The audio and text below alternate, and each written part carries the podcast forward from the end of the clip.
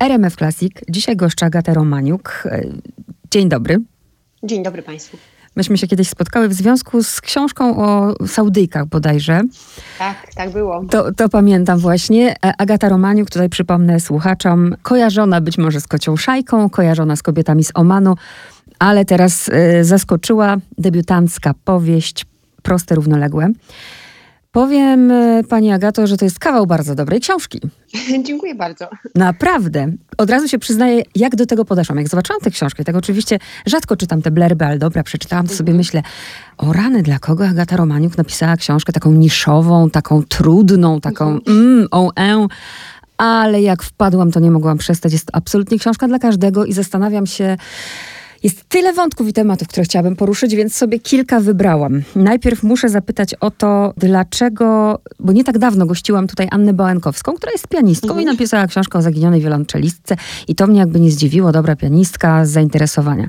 Ale z tego co wiem, pani, pani Agato nie jest po Akademii Muzycznej. Nie tylko nie jestem po Akademii Muzycznej, ale w ogóle nie mam żadnego wykształcenia muzycznego, ani też słuchu. I to, że napisałam książkę o dwóch skrzypaczkach jest w pewnym sensie, no, był to potrzebny wehikuł i scenariusz do tego, żeby pokazać jakąś relację między dwoma silnymi kobietami, które zajmują się czy funkcjonują w dziedzinie wymagającej niezwykłej dyscypliny, niezwykłego oddania, związanego z pasją i tak dalej. I w pewnym sensie oczywiście to mogłyby być dwie sportsmenki, nie wiem, kulomiotki, o. ale byłoby to duże, bo to, to też jest, sport też jest taką dziedziną, która no, wymaga podobnych poświęceń. E, no ale jednak wydaje mi się, że skrzypaczki wdzięczniejszym są tematem warsztatowo. Więc to, że to jest książka o muzyce jest oczywiście bardzo ważne i to jest ta trzecia bohaterka tej książki, ale jednak najważniejsze są Wanda, nauczycielka, profesorka skrzypiec i Marta, jej uczennica pewnie inaczej będą czytać tę książkę osoby, które skończyły właśnie Akademię Na Muzyczną. Pewno. Pewnie inaczej skrzypaczki, ale tutaj od razu y, uprzedzam wszystkich Państwa, którzy się boją, bo ja naprawdę, y, nawet ci, którzy słuchają RMF Classic, y, mówią czasem, mam takich znajomych, że, że tej klasyki się boją, więc to jest w ogóle też świetny moment, żeby zacząć się interesować i przejść drogę razem na przykład z Martą. Ale najpierw, dlaczego skrzypce też? Bo to mógłby, mógłby być jakiś inny instrument na przykład. Tak, mógłby być inny instrument, ale tu akurat y, stoi za tym taka historia z, sprzed wielu lat, chyba 25. Ja jako pewnie licealistką będąc, wpadła mi w ręce taki, taka, taki wywiad, czy to był może artykuł, portret w którymś z kobiecych czasopism, to był pewnie połowa lat 90., o Kai Danczowskiej wybitnej polskiej skrzypaczce, która jest zresztą e, niewiele młodsza, bo raptem pięć młodsza tylko od mojej fikcyjnej bohaterki Wandy Krajewskiej. I ona w tym wywiadzie opowiadała, że ona e, obsesyjnie wręcz chroni swoje dłonie. To znaczy, że żyje w takim świecie, ona jest takim człowiekiem z porcelany, który żyje w świecie, e, który stanowi zagrożenie dla tego najcenniejszego jej instrumentu, czyli dłoni. I ona sama nie kroi chleba, nie jeździ na rowerze, nie podnosi nic ciężkiego i tak dalej. I wtedy mi się to wydało jakieś niesamowicie fascynujące. Jak może funkcjonować taki porcelanowy człowiek, skrzypaczka, e, która jednak musi no, z tego instrumentu wydobyć e, też trudem i wysiłkiem piękne dźwięki. Więc ta historia Kai Dańczowskiej siedziała we mnie przez właśnie wiele, wiele lat aż do momentu, kiedy te sześć lat temu zabrałam się za pisanie powieści, więc dlatego musiała to być skrzypaczka dziękuję tu wybitnej Kai Dęczowskiej za to, a nie na przykład pianistka, wiolonczelistka, flecistka albo jakaś inna muzyczka. Sześć lat mówi Pani, bo wychwyciłam, sześć lat trwała praca. Tak. Mhm. Właściwie nie, to, to, to, chyba źle powiedziane. Sześć lat temu usiadłam i napisałam pierwszy rozdział, który wtedy myślałam, że może będzie opowiadaniem, a potem on się chwilę odleżał i taki naprawdę praca, praca to było ostatnie dwa i pół roku, kiedy rzeczywiście ta książka, mm, jeśli Państwo po nią sięgną, to się zorientujecie, że ona się rozciąga na przestrzeni prawie 60 lat więc wymagała dosyć dużej pracy dokumentacyjnej, żeby gdzieś nie było przekłamań, żeby nasza bohaterka wsiadała w odpowiednią taksówkę pod Pałacem Kultury w 1963 roku, ale a żebym szła tą ulicą, jaką powinna iść w 1993, bo już na przykład po transformacji zmieniono jej nazwę. Więc te dwa i pół roku to była taka oczywiście e, stricte praca mm. nad e, tekstem. Do konstrukcji jeszcze dojdziemy i też do, do właśnie inspiracji, do źródeł, ale e, powiedziała pani Kaja Danczowska, a jeszcze w podziękowaniach wymienia pani inne, tak, tworząc tak, Wandę właśnie. Przede wszystkim, tak, oczywiście jest to Wanda Wiłkomicka i tutaj zbieżność imion jest jak najbardziej za, zaplanowana, ponieważ jest to w pewnym sensie też hołd dla Wandy Wiłkomickiej która z kolei 15 lat starsza od mojej fikcyjnej e, Wandy, ale też inne wybitne skrzypaczki, Ida Händel, nieżyjąca już, która bardzo długą, piękną karierę miała urodzona w Chełmie. Więc e, skrzypaczki, które po prostu e, grały czy robiły karierę w tym czasie trudnym w PRL-u, czy schyłku PRL-u, jak Marta, no ale też skrzypaczki, które teraz są aktywne i które podziwiam z daleka, jak na przykład Hilary Hahn, Amerykanka, mhm. wspaniała i wybitna e, wirtuoska. Ja tutaj cały czas kiwam głową, dlatego że o ile tak jak pani mówi, żeby sprawdzić, do której taksówki wsiąść, no to nie jest chyba to aż takie skomplikowane. O tyle mm. ktoś, kto naprawdę nie zajmuje się muzyką, z takim tak wiernie to oddać, tak prawdziwie, żeby to nie brzmiało w jakiś sposób właśnie sztuczny, bo ja się tego bałam, naprawdę się tego mhm, bałam, a to mhm. jest tak wdzięczne, że aż się zastanawiałam, jak to możliwe. Czy pani tam, nie wiem, jakiegoś kursu nie zrobiła? Szyb, szybciutko. Tak. Weekendowy kurs Suzuki. Nie, nie. E, no to też za tym stoi po prostu praca dokumentacyjna. To znaczy ja oglądałam bardzo dużo, nie wiem, od tutoriali, jak kąpać włosie smyczka, po czytanie recenzji z epoki i współczesnych, różnych wykonań, różnych utworów i z, z, forów zawodowych muzyków, gdzie oni się o to sprzeczają. Miałam trzech wspaniałych konsultantów, skrzypaczkę Roxanę Łabecką, Kowacz, która gra, mm, jest koncertmistrzynią w orkiestrze we Frankfurcie, muzykolożkę i nauczycielkę kształcenia słuchu, więc też miałam takie zaplecze, powiedziałabym, w postaci ekspertów, którzy mnie wspierali, a też dawałam im to do przeczytania. Czy tak byś powiedziała, czy tak byś e, powiedziała o tym utworze, czy to jest prawdziwe, czy to dobrze brzmi, no bo to chodziło o to, żeby moje bohaterki mówiły tak, jak, jak mówią muzycy, a nie jak mówi, nie wiem, podręcznik do kształcenia słuchu, prawda? Tak, czy tak. Genialne. Dla mnie, ja nie jestem po Akademii Muzycznej, koniecznie dam koleżankom y, tutaj z redakcji, które są, powinny przeczytać. Bardzo jestem ciekawa ich zdania, bo ja jestem w zachwycie i tutaj, ponieważ nie jestem żadną wieszczką, absolutnie, ale mam takie jakieś przeczucie, że w przyszłym roku y, w finale Nagrody Nikę pani książka się znajdzie o Boże, nie, odpłukać, odpłukać, nie. No ja najbardziej bym chciała, żeby ona, e, mówiąc kolokwialnie, trafiła pod strzechy. To znaczy, żeby tak jak pani powiedziała, żeby dziś okazała się książką hermetyczną, bo to naprawdę nie jest książka dla muzyków, to tak. jest książka o pasji, miłości, dojrzewaniu, o kobietach, a to, że wybrzmiewa w tle muzyka skrzypcowa, no jest czymś dodatkowym. Zresztą do tej książki powstała playlista, którą na Spotify można sobie znaleźć proste, równolegle utwory z książki. I myślę, że szczególnie dla laików, czymś cennym będzie czytać tę książkę i słuchać jednocześnie tych utworów, bo one też grają ważną rolę. No, jeden z nich na przykład przyczynia się do jakiejś zapaści zdrowotnej jeden, jednej z bohaterek, nie zdradzimy pewnie za dużo mówiąc o tym. Więc ta muzyka jest rzeczywiście żywa, to nie jest po prostu jakieś utwory, które Romaniuk opisuje pisząc to Pizzica, to było szczególnie dramatyczne. Tak, i to w ogóle e... będę podkreślać, że to jest naprawdę bardzo ważne i nie jest to właśnie książka dla, dla muzyków. Nie bójcie się, to mówię od razu do słuchaczy. Tą muzyką to się zajmiemy jeszcze, ale teraz tytułem. Podejrzewam, mhm. że nie jestem pierwsza, ale może to z racji oczywiście tego, że no, skojarzenia są jednoznaczne dla mnie. Mm, mam dwie bohaterki, mam proste, równoległe i od razu Almodóvar przychodzi do głowy. Czy, czy to coś ma wspólnego, czy zupełny przypadek? W ogóle to jest, nie, to jest w ogóle nieszczęśliwe, bo ja ten tytuł wymyśliłam w 2013 roku. Jak, się, jak wyszedł ten film e, teraz niedawno, to myślałam sobie, no naprawdę Almodóvarze, musiałeś mi to zrobić.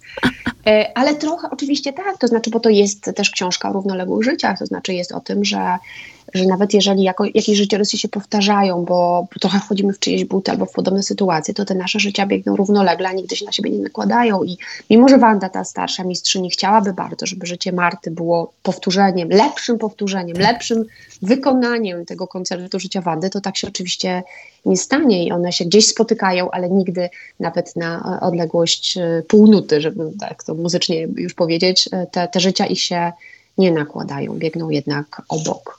No i stąd dwie historie, e, też w różnym momencie zaczęte, bo je dzieli dekada, więc no, Banda jest tą dziewczyną urodzoną w latach 40., Marta w latach, e, powiedziałam dekada, nie, pokolenie. Tak. pokolenie. Oczywiście E, a Marta urodzona w 1970 roku, więc jest to przesunięcie pokolenia, które dla Polski też jest bardzo znaczące, no bo to po prostu już są zupełnie inne czasy. I to też mnie, aha, to, to już rozumiem też dlaczego, bo najpierw sobie zadałam pytanie, właśnie, mogła Pani to zrobić w zupełnie innych czasach, ale to też są bardzo ciekawe czasy, żeby je pokazać, a szczególnie komunizm. Ja sobie troszkę oczy otworzyłam, niby o pewnych rzeczach wiedziałam, ale pewne rzeczy gdzieś tam otwierały mi się. Książka składa się z trzech części. To mnie zawsze ciekawi. Czy najpierw jest pomysł bohaterek, potem do tego właśnie służą, ok, to musi, jakiegoś zawodu, w którym jest dyscyplina, e, a potem się myśli o kompozycji. Bardzo mnie ciekawi, kiedy pani wymyśliła y, konstrukcję tej książki. Mhm. No, czy w ogóle to pierwotnie było tak, że ta książka najpierw miała być tylko o Wandzie, e, ale jak sobie pomyślałam, no to gdzie tam będzie ten dramat, z czym ona się będzie zmagać? No oczywiście z różnymi wyzwaniami własnego życia mogłaby się zmagać, ale pomyślałam, że będzie ciekawiej, jeśli się daje jakiś kontrapunkt, czy jakąś postać, która ma inne motywacje, który ma inną konstrukcję psychiczną. No i myślałam sobie początkowo, że to mógłby być, nie wiem, i partner, który też jest muzykiem, ale, ale te ich kariery się tam jakoś iskrzą, albo coś takiego innego. No i wtedy wymyśliłam Martę, więc Marta jest wtórna wobec Wandy, nie byłoby Marty, gdyby nie było Wandy, więc nawet wiedziałam, że mam dwie bohaterki. Potem wiedziałam, że będę chciała oddać im równomiernie mniej więcej głos. To znaczy, że część tej książki będzie napisana z punktu widzenia Wandy, a część Marty. No więc tu już było wiadomo, że, że trzeba jakoś podzielić. Ale potem było pytanie, która z tych bohaterek, czy którakolwiek z nich będzie narratorką, czy może będzie narrator trzecioosobowy. I to do, relatywnie późno się stało. Ja część fragmentów też przepisałam, żeby jednak to Marta opowiadała obie te historie, bo opowiadają z perspektywy gdzieś współczesności, cofając się w czasie. No a potem to już usiadłam i napisałam rozdział po rozdziale, mieszając je, kiedy będzie czas Wandy, kiedy będzie czas Manty. I tak trochę jak puzzle przekładałam. Były takie momenty, że myślałam sobie, dobra, to jeszcze, to jeszcze dołożę tutaj jeden rozdział, ale nie przesunę go o trzy rozdziały, tam jest jakaś taka trochę czasowa, nie jest to tak kompletnie linearnie napisane.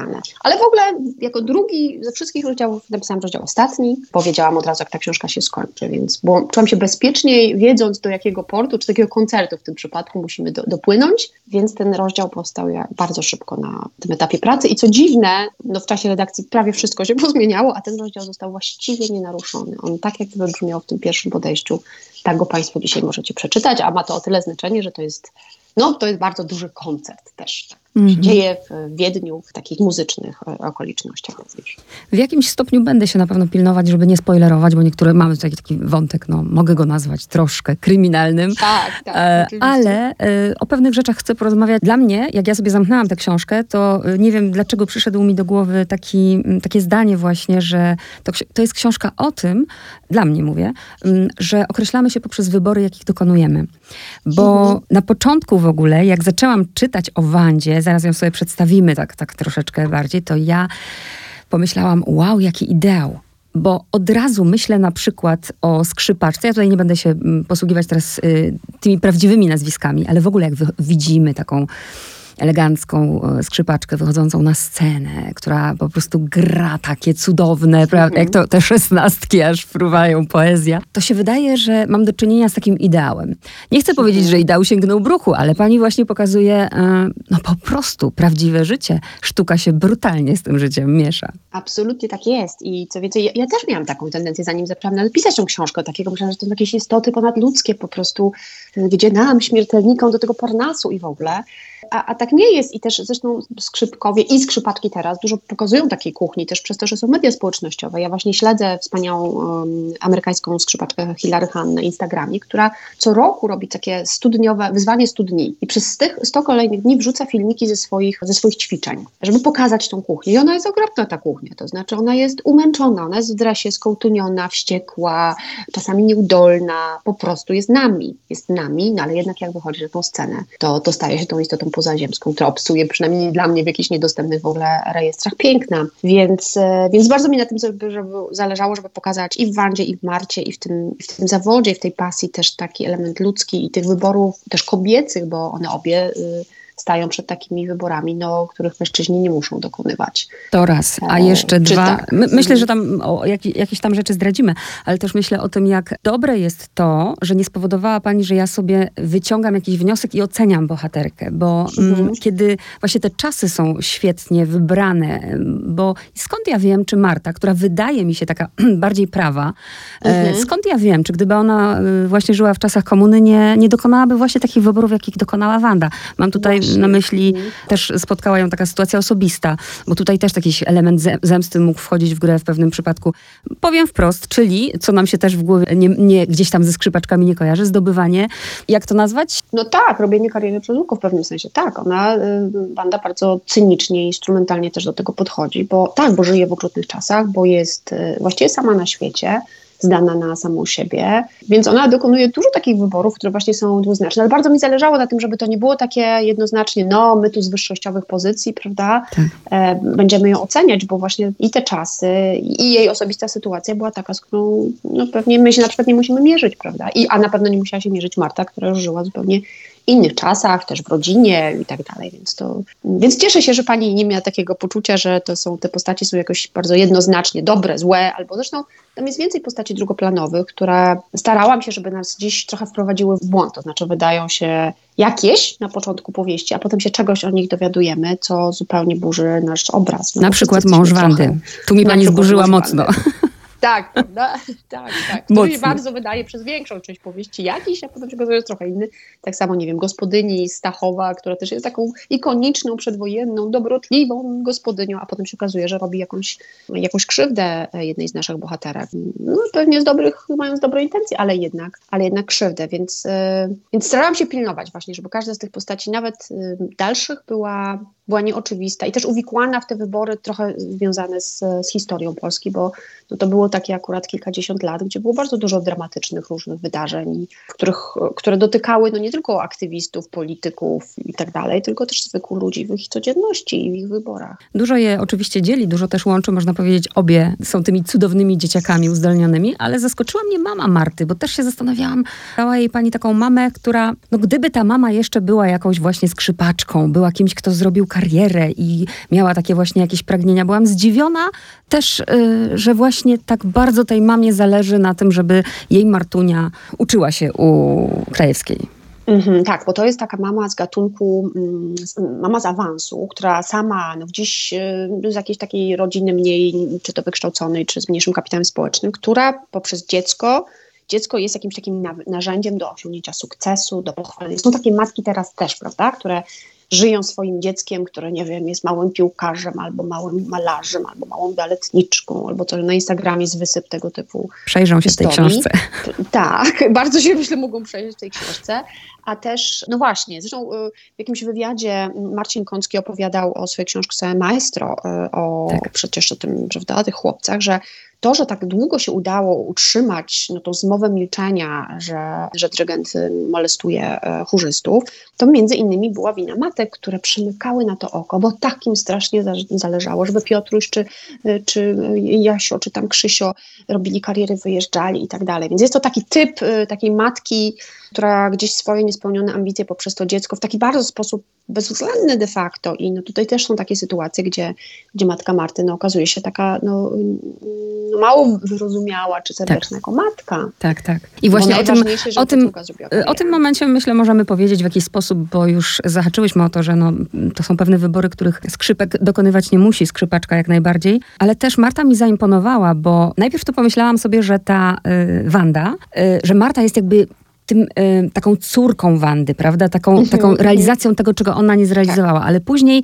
później zobaczyłam, że jednak Marta miała odwagę podjąć decyzje, których nie miała odwagi podjąć Wanda. I też się zastanawiałam, z czego to się u Marty wzięło, że ona powiedziała nie.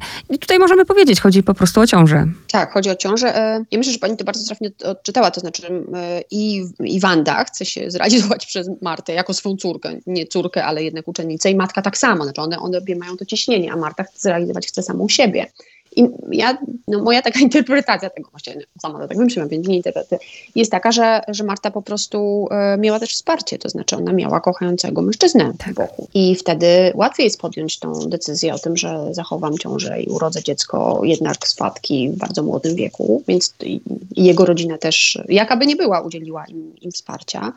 E, ja też myślę, że to jest e, kwestia tego, że Marta miała taki deficyt w ogóle czułości jako córka, więc e, chyba chciała to oddać jako matka. I ona jest taka, tam są też inne momenty, jak już ta córeczka jest na świecie, kiedy ona poświęca różne rzeczy muzyczne dla tej córki, czyli dokładnie odwrotnie niż jej własna matka, więc ona tak arebur tą o, historię swojego dzieciństwa. E, A to też jest nietypowe, bo bardzo często powtarzamy schemat w rodzinach, tak, prawda? Tak, Także to tak, albo prawda. właśnie Nawet działa to w ten sposób. prawda? I nawet schematy, które, które, przeciw którym się buntowaliśmy, nagle łapiemy się na tym, że je powtarzamy, więc Marta jakoś świadomie, mimo że była bardzo młodą kobietą, zdecydowała się na inną drogę, co oczywiście no, nie spotkało się z wielkim zachwytem ani ze strony matki, ani ze strony profesorki, no bo one przecież zaplanowały dla niej zupełnie inną tą prostą ścieżkę, ona poszła krzywą. Tak, tak. A w ogóle Jacuś, Jacuś, przepraszam, Jacek, bardzo się cieszę, że stworzyła pani Jacka taki ideał. Tak trzeba kochać kobietę, że on, no, no nie wiem, czy on w ogóle rozróżniał te utwory, ale tam kreślił sobie te swoje y, projekty i, i, był w tym, być może nawet tego nie rozumiał, ona tego nie oczekiwała, to też jest piękne po prostu. Tak, i w związku z tym jej nie oceniał, prawda? Tak. Znaczy ona zawsze dla niego,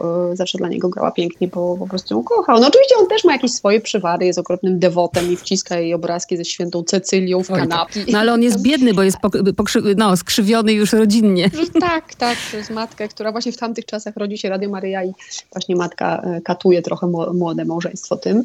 E, tak, ale rzeczywiście no to jest w ogóle przywilej, bo ja w ogóle wywodzę się z reportażu i moja poprzednia książka była reporterska, ja w ogóle piszę reportaże i w reportażu niestety, stety, trzeba napisać tak jak było, a w powieści można tak napisać jakby się chciało i można też sobie napisać miłość, jaką by się chciało przeżyć. Ale tu jest w ogóle Więc... takie pole do dyskusji, tu się naprawdę mogą przejrzeć, no naprawdę wszelkie środowiska, bo też mamy tutaj całą gamę postaci. Myślę też o Wandzie i właśnie o tym, że jej nie oceniam i bardzo mi mm, też jej szkoda było. Mam na myśli Mikołaja, prawda? Który najpierw oczekuje od Wandy, żeby to ona nie wyjeżdżała, a później sam wyjeżdża, no i twierdzi, że jest zdeterminowany rodziną. No to jest patowa sytuacja, ale tak, ona bardzo tak. ich określa, nie? Bardzo, no właśnie i, i, gdzieś tam no też jesteśmy czasami bezradni wobec takich, no akurat tutaj to był ten lata ma, marzec 68, prawda, które wiele par rozdzieliły. Zresztą ta historia ich jest wzorowana na prawdziwej historii pary, którą opisałam zresztą w reportażu, tylko tam było odwrotnie. To ona wyjechała do, do Izraela, do Hajfy, on został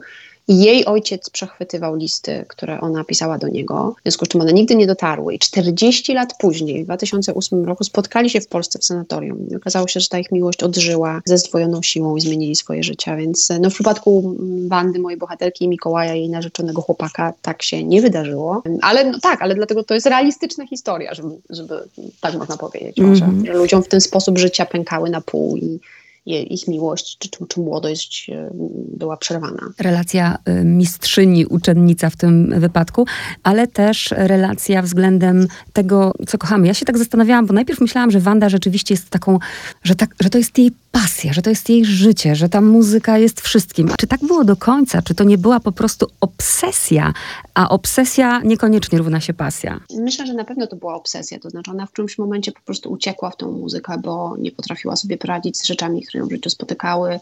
Emocjonalnie nie potrafiła ich udźwignąć i a z muzyką jest tak, że ile się w nią włoży, tyle ona nam odda. Znaczy ona nas nie zdradzi, nie oszuka, nie. Jak się włoży te, te setki godzin w ćwiczenia, to one wracają. I myślę, że to dla Wandy było w jakiś sposób bezpieczne. Ta muzyka właśnie, bo to, to, to jest w ogóle, zastanawiam się, jak o tym powiedzieć, e, jak o to zapytać, to może tak. W jaki sposób przygotowywała się pani do tych scen, czy ktoś pani pomagał dobierać tę muzykę? To nawet widać od początku, po jakie utwory no, sięga mała Marta. Czy tutaj miała pani jakieś wsparcie? Ja się po prostu posiłkowałam tym, jaki jest repertuar w szkołach muzycznych danych, na danych rocznikach, ale też co na przykład, jaki był wymagany repertuar na konkursach skrzypcowych, przeznaczonych dla, wiem, w danym roku dla skrzypków albo coś, więc w którymś momencie znałam na pamięć wszystkie utwory, jakie w danym roku w konkursie Wieniawskiego kandydaci musieli przygotować. No ale też oczywiście pytałam, to znaczy pytałam, czy czytałam też biografię Kai Daniczowskiej, więc wiedziałam, co ona grała jako mała dziewczynka, słuchałam nagrań, tamtego czasu, więc no ale było takich parę przesunięć, że na przykład, nie wiem, jedna skrzypalka powiedziała mi, że jakiś tam koncert Weinberga, który gra Marta i tak się z nim wiedzi, wcale nie jest tak trudny technicznie i w tym wieku już powinna sobie z nim dobrze radzić, ale z kolei on jest bardzo trudny interpretacyjnie, to znaczy jest taki, to nie jest melodyjny utwór i tak dalej. I wtedy pomyślałam sobie, aha, bardzo dobrze, bo to ona ma emocjonalny kłopot z Wandą i może się wysypać na utworze, który wcale nie jest aż tak wymagający, gdyby to gdyby go grać w spokoju i komforcie i akceptacji. Więc dużo tego typu rzeczy było. Albo potrzebowałam, na przykład wiedziałam, że chcę, żeby moi bohaterowie byli, nie wiem, mieli jakąś schadzkę w Lwowie i żeby, żeby ćwiczyli jakiś utwór wspólnie. No to wiedziałam, że to musi być utwór na dwoje skrzypiec. No więc szukałam utworu, który będzie brzmiał też miłośnie. E, I to tak się odbywało, więc to dużo się nasłuchałam muzyki w związku z tym, dużo się naczytałam. E, I ta, e, ten spis utworów do, do książki liczy ponad 40 utworów, które są gdzieś jakoś wspomniane albo, no nie wszystkie są jakoś tam opisane, to się Państwo nie martwcie, nie martwcie oczywiście, jest tylko kilka, które gra taką rzeczywiście ważną rolę, ale żebyście Państwo, to chodziło o to, żebyście Państwo mieli takie poczuć, że autorka odrobiła pracę domową i że Wy naprawdę jesteście w tym świecie, że tam nie jest nic ściemnione. Mm, taki był mój cel. Dla mnie byłby to stres, gdybym była oczywiście na Pani miejscu, jak e, będą czytać tę książkę właśnie osoby związane z muzyką, ale tak jak Pani powiedziała, ma Pani podpórkę, bo tu były konsultacje. A dla tych, którzy nie znają się na muzyce i nie muszą się znać, to jest też fajna szkoła, żeby poznać ten język i sposób opisu tej muzyki. Tak, i co to znaczy grać ciężkim skrypkiem, smyczkiem, albo szerokim smyczkiem, albo, albo y, robić brawurowe vibrato, albo nie. Ja się też staram tam w tej książce, to pomiędzy wierszami jednak to trochę tłumaczyć, żeby ktoś, kto, znaczy tłumacz, no, żeby to w naturalny sposób wynikało, że nie trzeba sprawdzać tych słów, ani niczego takiego, tylko po prostu, żeby to też towarzyszyło emocjom bohaterów i jakoś e, jakoś wybrzmiewało. Kolejny wątek właśnie, o który też chcę zahaczyć, bo mnie gdzieś tam zabolał. Bardzo mi było żal profesora, który na początku uczył Martę yy, i kiedy nazwę to kolokwialnie dorwała ją Krajewska, no to od razu był prikaz z góry, no nie, niech się pan tutaj...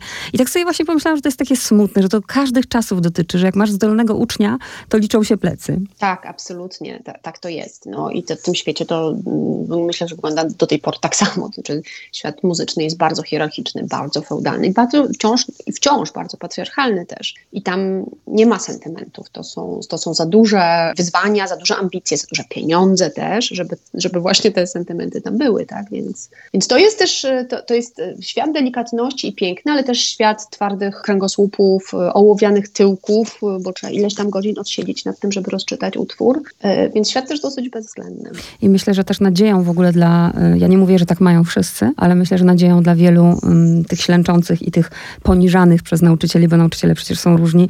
Marta jest dla nich nadzieją. Daje właśnie nadzieję, że można się odezwać, że można mm, wytknąć i powiedzieć, że ma się tego dosyć i tego się nie potrzebuje na przykład. Tak, tak, właśnie, dokładnie. A jednocześnie no, nie, zapaść się pod ziemię, to znaczy przecież Marta koniec końców robi to, co tak, chce i gra tak. to, co chce i tak jak chce. Ale na swoich warunkach właśnie na swoich warunkach, tylko że no musiała o to zawalczyć. Mnie zawsze zastanawiało, tego nie umiem pojąć, e, jeśli, bo często jest tak, że załóżmy mamy, często, nie mówię oczywiście, nie generalizuję, że załóżmy jest skrzypaczka, czy jest pianistka, która strasznie gdzieś tam narzeka w wywiadach właśnie, że te godziny były przesiedziane, że ten nauczyciel był straszny, że e, patrzenie na to e, słońce za oknem, a z drugiej strony swojemu dziecku robią to samo.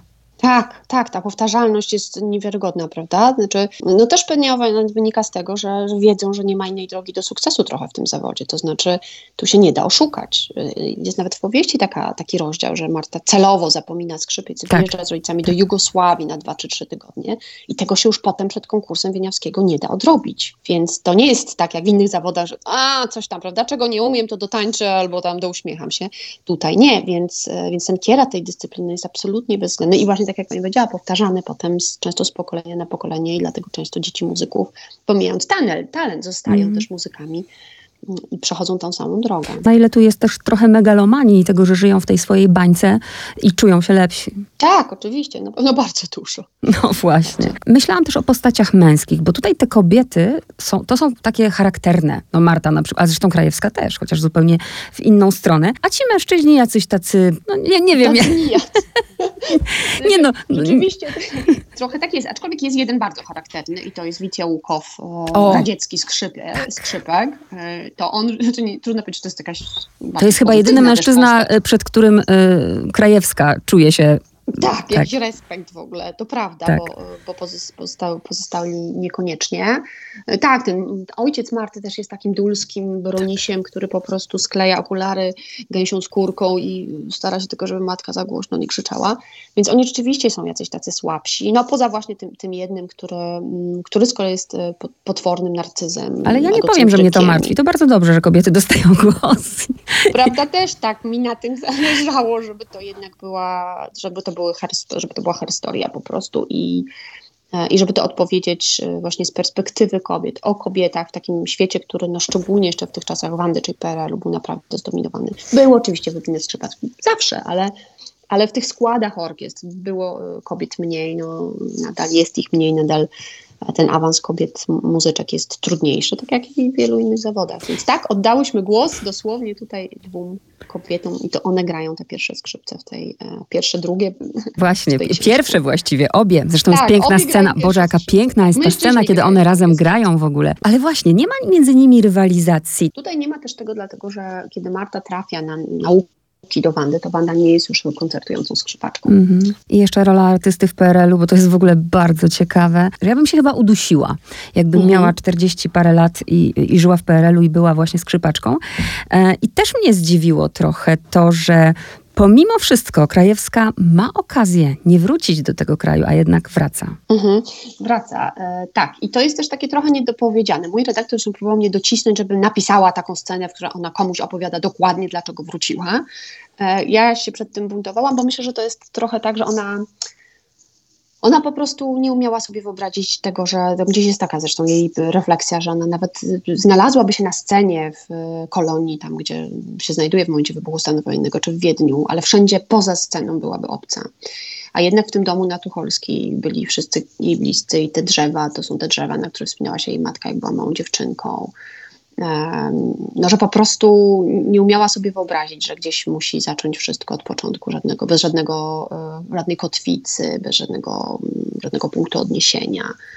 E, I też, że czułaby się zawsze parweniuszką, to znaczy tak. zawsze by się czuła no, tą kobietą ze wschodu, która nie zna języka, która jest gorzej ubrana. To dla niej było, to jest taka kobieta też niezwykle elegancka i strasznie dla niej było ważne, więc myślę, że ona no, świadomie wybrała nie bycie gorszą na zachodzie, ale bycie, jak jej się jeszcze wtedy wydawało, to gwiazdą u siebie, a okazuje się, że no, przyszły czasy, jakie przyszły i też w Polsce nie mogła już być tym, kim by chciała być. Paradoks, jak się wszystko dezaktualizuje, bo wyjazd do konserwatorium w Moskwie, e, w ogóle wielkie wow, a to, co się wydarzyło przecież teraz w lutym, e, mam na myśli wojnę i to, co się nawet wydarzyło w naszym radiu, gdzie ta nagonka w ogóle na e, nawet biednego Rachmaninowa, który nie ma nic tak. wspólnego z tą wojną, tak. zaczęła się dziać, dlaczego my go puszczamy i w ogóle. I tak jak czytałam właśnie te fragmenty a propos Moskwy i tego konserwatorium.